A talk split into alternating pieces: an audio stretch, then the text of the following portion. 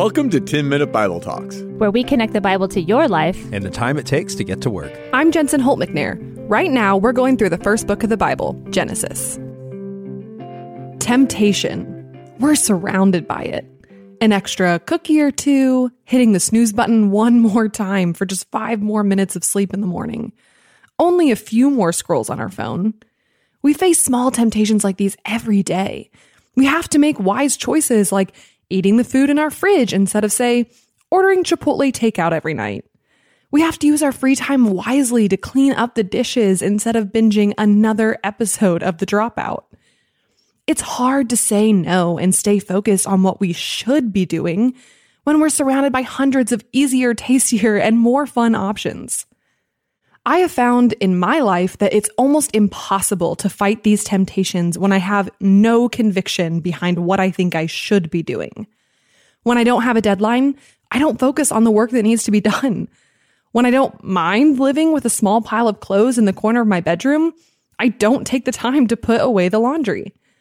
When I'm not convinced I need to be saving money, I get a coffee while I'm out running errands and order in when I get home when we don't have a why behind fighting temptation in our lives, then it turns out we probably won't fight it in both the small and the big things. And it can be hard to have a why in our world. We're surrounded by messages and mantras that tell us to do what feels best to you. Commercials and inspirational speakers tell us to treat ourselves, to indulge our deepest desires because we know what's best for ourselves if something is tempting, it means we want it. And if we want it, it must be good for us. We've come to a place where denying yourself your desires, that's repressive.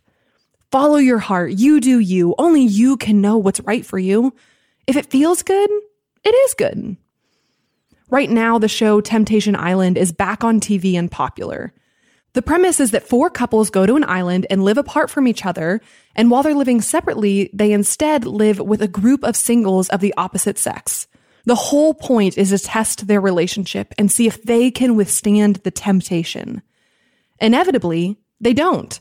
And they, along with the rest of America, watch as their partners give in to temptation and cheat on them.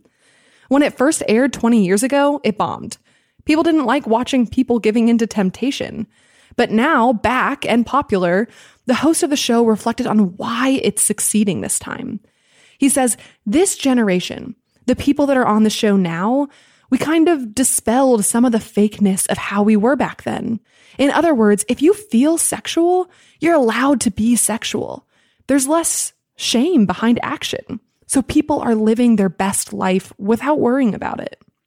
To repress your desires, the old way of living, it's fake. Be real, be you, be who you are, and do what you want, and you'll be happy. In the end, Temptation Island isn't really about fighting temptation, it's about indulging it. Our current cultural way of thinking makes the idea of fighting temptation seem archaic, outdated, and repressive, which can make it hard for Christians to fight or even want to fight temptations. The world's take on things is so much more appealing. If it makes you happy, do it. But in today's passage, we see a different story, and we're reminded of our why behind fighting temptation. We're picking up with Joseph's story. The last time we saw him, he was being sold into slavery by his own brothers. And today we see that their choice led him to be a slave in Egypt in house of Potiphar. Verse 3 tells us that Potiphar saw that the Lord was with him and the Lord gave him success in everything he did. And so, continuing on, Joseph found favor in his eyes and became his attendant. Potiphar put him in charge of his household, and he entrusted to his care everything he owned. The Lord is with Joseph. He prospers in his position, and so Potiphar elevates him. He trusts him to care for his entire estate. And he trusts him so completely that the text tells us he did not concern himself with anything except the food he ate. Things are going well. Joseph went from a slave to a trusted member of the household of one of Pharaoh's officials, the captain of the guard. And yet, we find out that not all is well. In verse 6, we read Now, Joseph was well built and handsome. And after a while, his master's wife took notice of Joseph and said, Come to bed with me. But he refused. With me in charge, he told her, my master does not concern himself with anything in the house. Everything he owns, he has entrusted to my care. No one is greater in this house than I am. My master has withheld nothing from me except you, because you are his wife. How then could I do such a wicked thing and sin against God? And though she spoke to Joseph day after day, he refused to go to bed with her or even be with her. One day he went into the house to attend to his duties, and none of the household servants was inside. She caught him by his cloak and said, Come to bed with me. But he left his cloak in her hand and ran out of the house. So Potiphar's wife notices Joseph as well. He's a handsome young man. He has power in their household, and all that he has done has succeeded. Joseph might be feeling on top of the world. He might be tempted to think that Potiphar has elevated him, entrusted him with everything. Why wouldn't he have a right to this also? We're told that she pursues him day after day. It's not a one and done thing. This temptation is around day and night. And yet Joseph says no. And his doing so leads to his downfall. As the story continues, we learn that Potiphar's wife takes the cloak he leaves and she uses it to falsely claim to their household that Joseph tried to take advantage of her. And because of this, Joseph ends up back in prison. He lost everything all over again because of someone else's choice to betray him. So why? Why is Joseph so adamantly saying no? Why is he so set on turning down Potiphar's wife, even when it leads to devastating consequences? Well, he has a why. Did you catch it in the text? Joseph turns down Potiphar's wife for two reasons. One, he has respect and care for Potiphar. And two, he refuses to sin against God. See, Joseph understands that choosing to give into this temptation will not just affect his life, he knows that giving into this sin will harm the people around him as well. Potiphar trusts him. He's given him a place of honor, and Joseph refuses to hurt him in this way. He respects and cares for the people around him. And he's committed to remaining faithful to God. The text tells us that Joseph knows what is right and what is wrong in this instant. And it isn't determined on how he's feeling or what he wants, but on what God has called him to. He knows that to sleep with Potiphar's wife is wicked and a sin against God, and he is committed to following God's view of right and wrong, not his own. And it is these two whys that keep Joseph grounded in this time of temptation.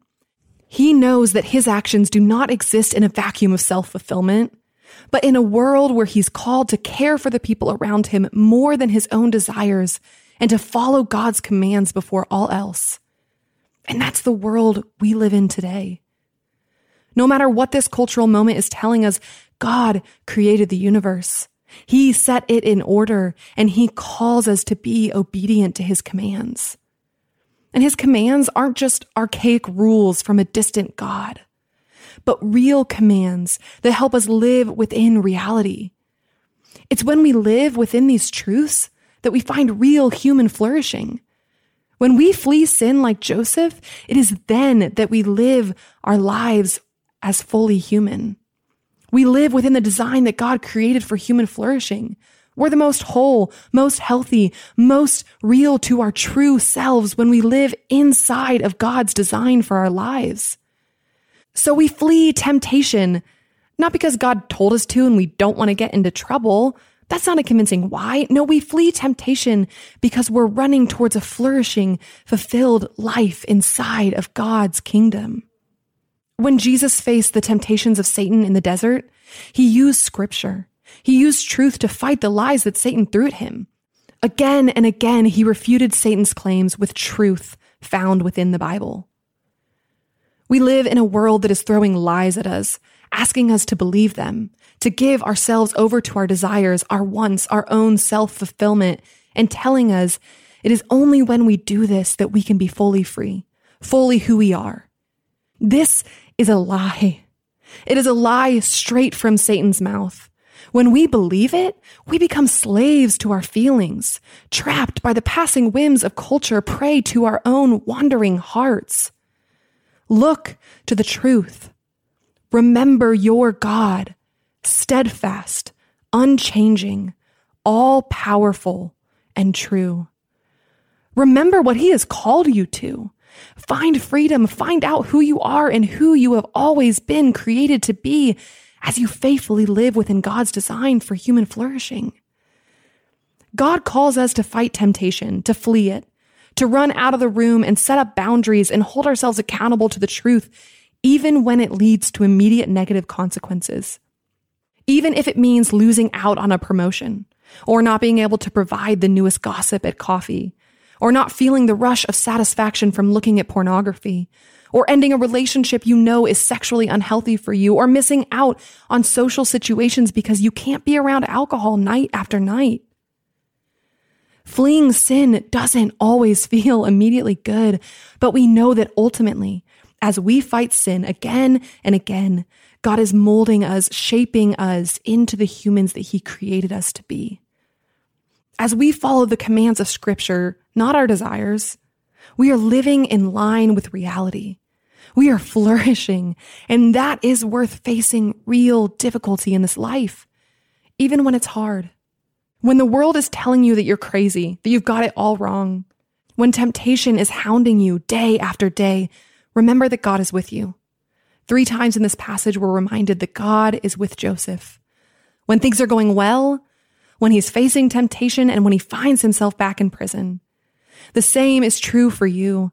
God is with you. He is fighting alongside you. He is your why. Before you forget, sign up for the 10 Minute Bible Talks newsletter.